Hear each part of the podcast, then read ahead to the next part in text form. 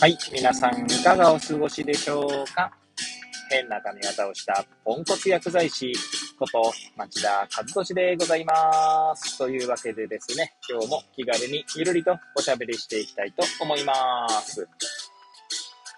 収録日時はですね、令和4年3月18日の金曜日、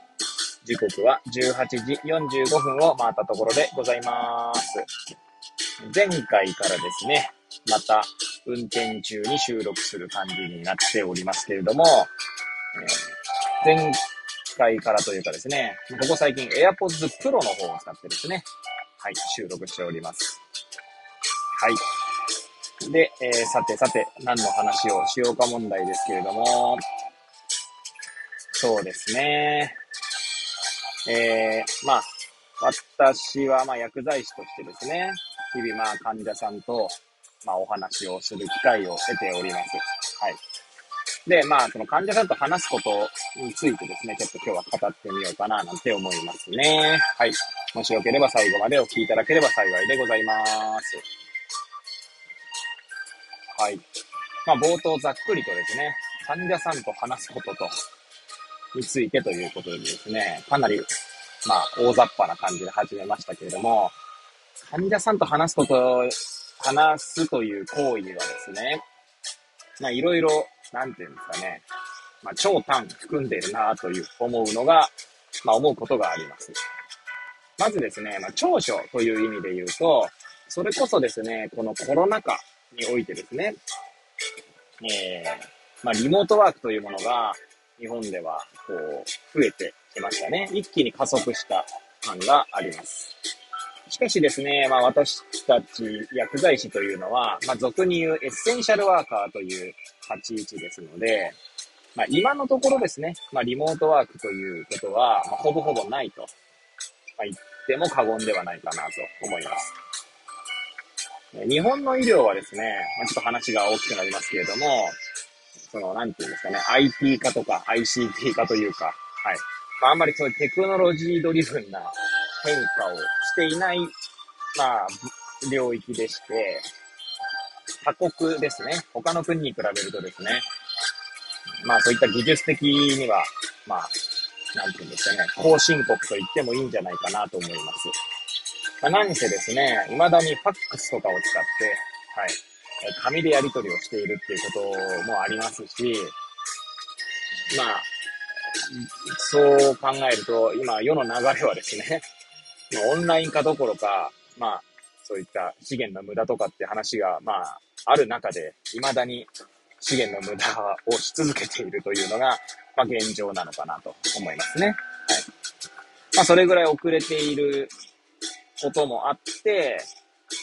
まあ、リモートワークというのはほぼないんですけども、ただですね、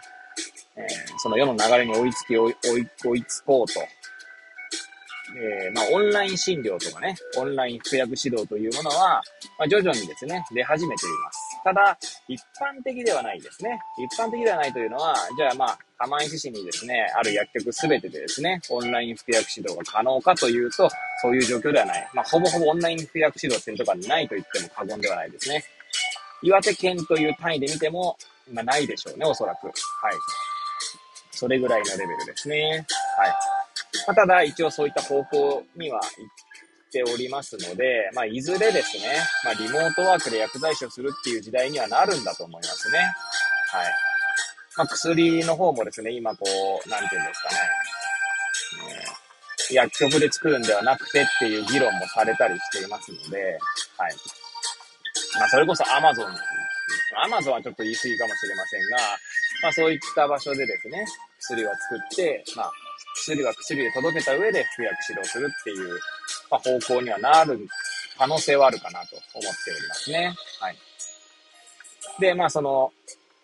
まあリモートワークでもですね、まあ服薬指導ってなると、まあズームとかですね、まあ、えー、なんていうんですか、オンライン電話とでも今、じゃオンライン電話じゃない、ビデオ通話みたいな形で、まあ一応対面みたいな形なのでいいかと思うんですけど、普通の、普通のっていうか、フル、フルリモートワークの一般企業だと、あまり人と対話せずにですね、まあ、チャットでのやり取りとか、はい。まあ、そういう風な形になりがちだと思うので、そういった意味でオンライン服薬指導なんかは、まあ、そこまではいかないかなと。チャットのやり取りだけってことはあんま考えにくいのかなって気もするので、まあ大丈夫だとは思うんですけど、で、さっきから何が大丈夫かというと、フルリモートになるとですね、やはり人との対話が少なくなって、メンタルにこう不調を訴える方がいらっしゃるようなんですね。まあ、実際ですね、私の友人で、高校時代の友人なので、当然薬剤師ではないんですけれども、フルリモートになった結果ですね、もう頭おかしくなりそうだと言ってた友達がいますね。はい。もう、家から一歩も出ることないみたいな人もいましたね。はい。まあ、それはさておきなんですが、まあ何が言いたいかというと、患者さんと対話ができるっていうのは、まあその、なんかメンタル的にはいいのかなっていう気はしますね。ただ一方でですね、その患者さんとの相性というのがやっぱりどうしてもありまして、そのフィーリングが合わない方とだとですね、まあ、フィーリング合わないどころか、まあ、患者さんからですね、まあ、その、まあ、患者さんっていうか、そのカスタマーハラスメントみたいな文脈で考えると、やはり、まあ、心ない言葉を浴びせられる可能性はあるわけですね。まあ、あんまり私の場合はないんですけど、それこそ前回話したですね、レジ袋なんかの話は、まあ、若干、まあ、そんな別に気持ちは落ち着かないす、落ち込むことはなかったですけど、なんかこう、うーんってなる感じがありますね。まあ、まあ、可愛い方なんですけどね。まあ、実際、薬局でもですね、患者さんがブチ切れるとかっていうことは、まあ、可能性としてはありまして、まあ、私もですね、過去一度かな。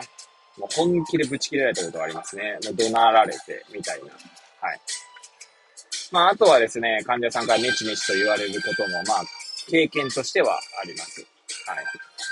まあ、そんなことを考えるとですね、もちろんそのデメリットみたいなのはありますね。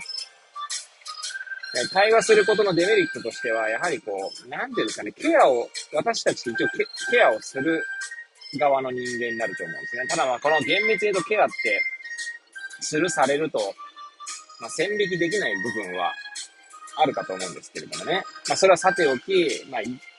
一方的な流れだとして、まあ、ケアするしない、あ、ケアするされると分けるとすると、ケアする側に、まあ、位置することが多いわけですね。はい。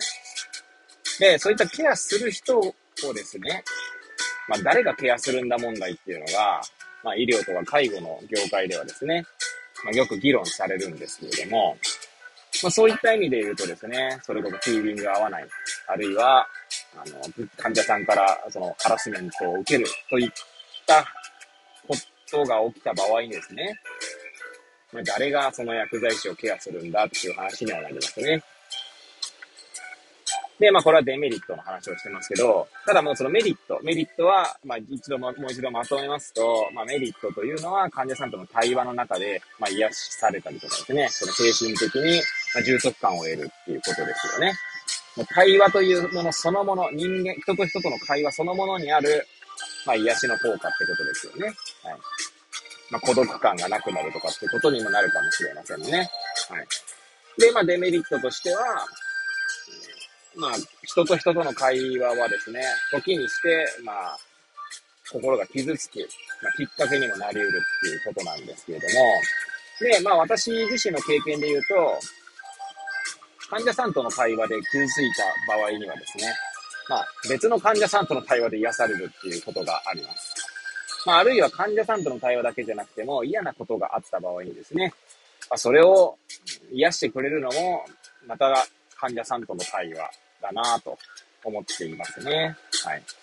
まあ、実際ですね、先ほど言ったように、もう、ぶち切れられた時なんかは、その、ぶち切れてる患者さんが